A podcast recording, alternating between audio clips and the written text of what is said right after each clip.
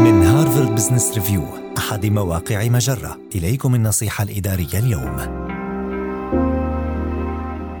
استخدم هذه الطرق البسيطة لإظهار التقدير لزملائك.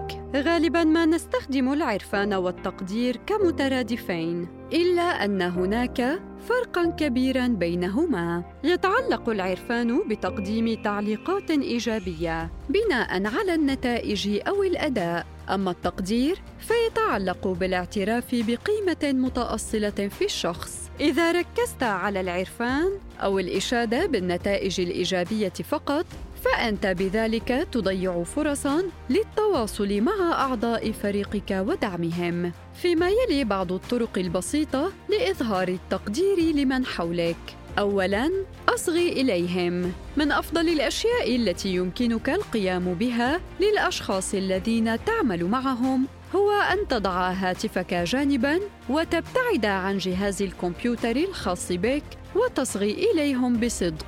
ثانياً، أخبرهم بما تقدره فيهم.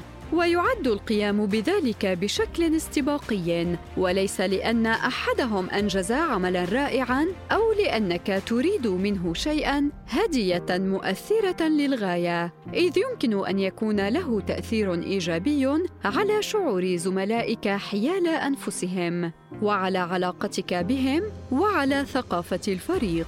وأخيرا اسأل عن أحوالهم. أظهر لهم اهتمامك عن طريق السؤال عن أحوالهم بصدق هذه النصيحة من مقال لماذا يحتاج الموظفون إلى العرفان والتقدير على حد سواء